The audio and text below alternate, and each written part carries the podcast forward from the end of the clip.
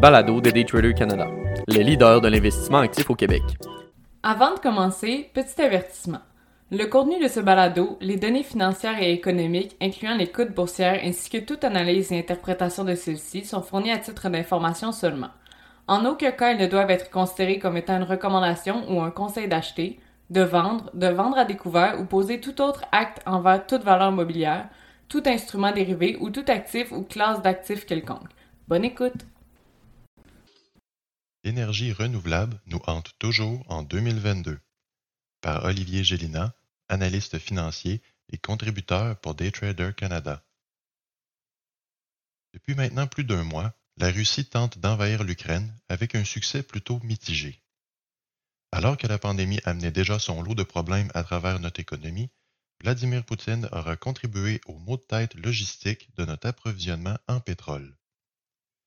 Si vous avez lu les billets des semaines précédentes, l'approvisionnement mondial en produits pétroliers dépendait en partie sur la production russe. Les pays imposant des sanctions économiques ou autres limites auront fait mal au financement de la Russie. Toutefois, pour des régions du monde comme l'Europe, où l'interdiction d'achat de pétrole russe n'était pas une option, la poussée vers des économies vertes est encore plus réelle. Apportons un regard sur les énergies renouvelables leurs opportunités. Faisons d'abord un court résumé de la situation. Les mesures économiques imposées contre la Russie, majoritairement contre l'achat de leurs produits pétroliers, causa de la panique sur nos systèmes d'approvisionnement. La ressource se faisant plus rare en écartant l'un des plus grands producteurs, le cours du pétrole monta en flèche. Une réaction exagérée provenant de vendeurs et d'acheteurs tentant de sécuriser leurs inventaires. Cette panique sur les marchés a été reçue par les grands acteurs de la scène politique et poussée pour le développement des énergies renouvelables. Quoique les raisons sous-jacentes soient quelque peu entachées par la guerre déclenchée par M. Poutine, il s'agit peut-être du son de cloche qui était nécessaire afin d'enclencher le virage vert. La transition envisagée par l'Allemagne en réponse au développement en Russie est d'accélérer l'utilisation des énergies solaires et éoliennes afin d'avoir 80% de leurs besoins énergétiques remplis par le renouvelable, et ce, pour 2030. Il sera donc intéressant de voir dans les prochains mois, voire années, comment les titres des producteurs d'énergie renouvelable ou manufacturiers de pièces pour ce type d'installation prendront place dans l'économie. Depuis la fin de 2021, la tendance aura été à la baisse jusqu'à, étrangement, le mois de février.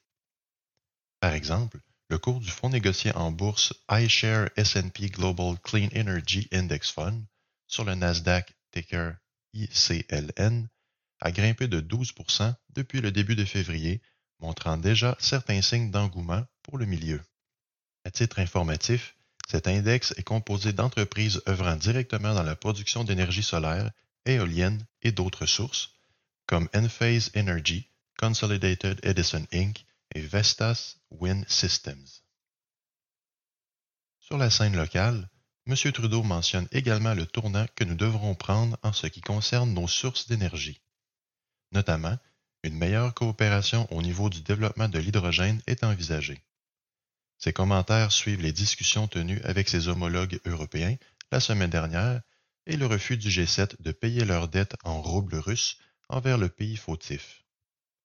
La dégringolade du rouble a été l'un des premiers impacts notables des sanctions économiques imposées sur le pays.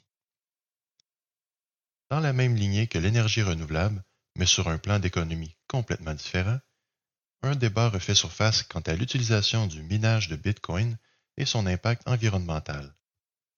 Alors qu'il a été largement pointé du doigt pour son utilisation extrême en énergie, le minage de Bitcoin est maintenant défendu par certains analystes, mineurs et entreprises, notamment puisque les activités sont davantage produites avec les producteurs d'énergie renouvelable avec qui de nombreux partenariats se développent par les temps qui courent. Toutefois, la perception négative du minage de Bitcoin demeure, et ce, peu importe la source d'énergie utilisée. Preuve flagrante de ce constat à la fermeture à cette technologie, des législations apparaissent interdisant le minage de Bitcoin à grande échelle afin de préserver les ressources locales pour un usage réel. Il est vrai que la consommation, à échelle égale, venant du minage est bien plus élevée que d'autres sources énergétiques. Elle demeure toutefois plus basse que le minage d'or et du cuivre selon une étude de Morgan Stanley. Un des problèmes est que l'industrie du minage de Bitcoin demeure profitable pour une grande partie de la population. L'accès à l'énergie à petit prix rend cette profitabilité alléchante. Toutefois, les mineurs poussent tous pour l'énergie renouvelable encore moins dispendieuse, telles les cours d'eau naturels ou encore l'énergie éolienne. Le besoin en énergie venant du minage aura rendu la vie difficile à plusieurs régions lorsque ces besoins concordaient malencontreusement avec les besoins énergétiques de leur population. Certains modèles d'affaires reposent cependant sur le minage et l'utilisation d'énergie renouvelable. Un des exemples dignes de mention est celui de CleanSpark sur le Nasdaq ticker CLSK. Près de 90% de leur chiffre d'affaires est tiré du minage de Bitcoin, mais font toutefois l'effort de générer eux-mêmes la majorité de la puissance requise afin de miner. Elle achète même des crédits environnementaux afin d'être complètement carboneutre avant de les blâmer d'utiliser cette voie rapide vers la carboneutralité, la majorité des entreprises se dotant aujourd'hui de ce titre utilisent cette même technique d'achat de crédit. CleanSpark se dote donc d'un système de minage de Bitcoin, de panneaux solaires résidentiels, de solutions énergétiques commerciaux et de logiciels aidant à la surveillance de la consommation d'énergie en utilisant l'IoT ou Internet of Things.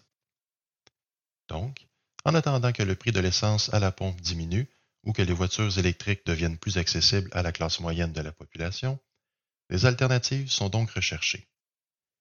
Comme une grande majorité des travailleurs font toujours leurs prestations de services de la maison en raison de la pandémie, peut-être qu'un deuxième tour de roue sera à prévoir sur l'utilisation réelle du minage de Bitcoin. Après tout, certains ont trouvé le moyen de chauffer leur domicile avec ce système qui, non seulement se paie par lui-même grâce à la monnaie générée, mais également d'empocher un surplus. Des opérations plutôt difficiles à intégrer dans une déclaration d'impôt, non?